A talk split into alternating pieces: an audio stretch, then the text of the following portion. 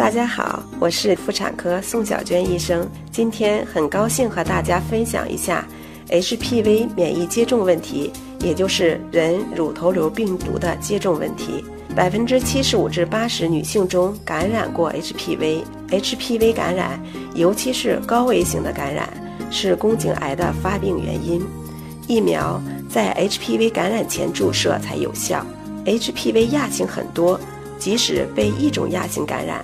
疫苗对其他 HPV 亚型仍有效，孕期禁用 HPV 疫苗。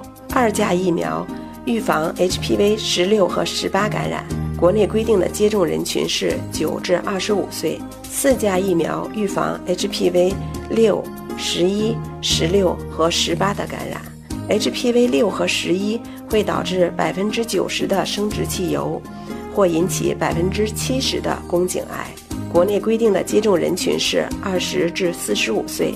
九价疫苗在四价疫苗基础上又加了 HPV 三十一、三十三、四十五、五十二和五十八，防止百分之九十的 HPV 引起的癌症。国内规定的接种人群是九至四十五岁。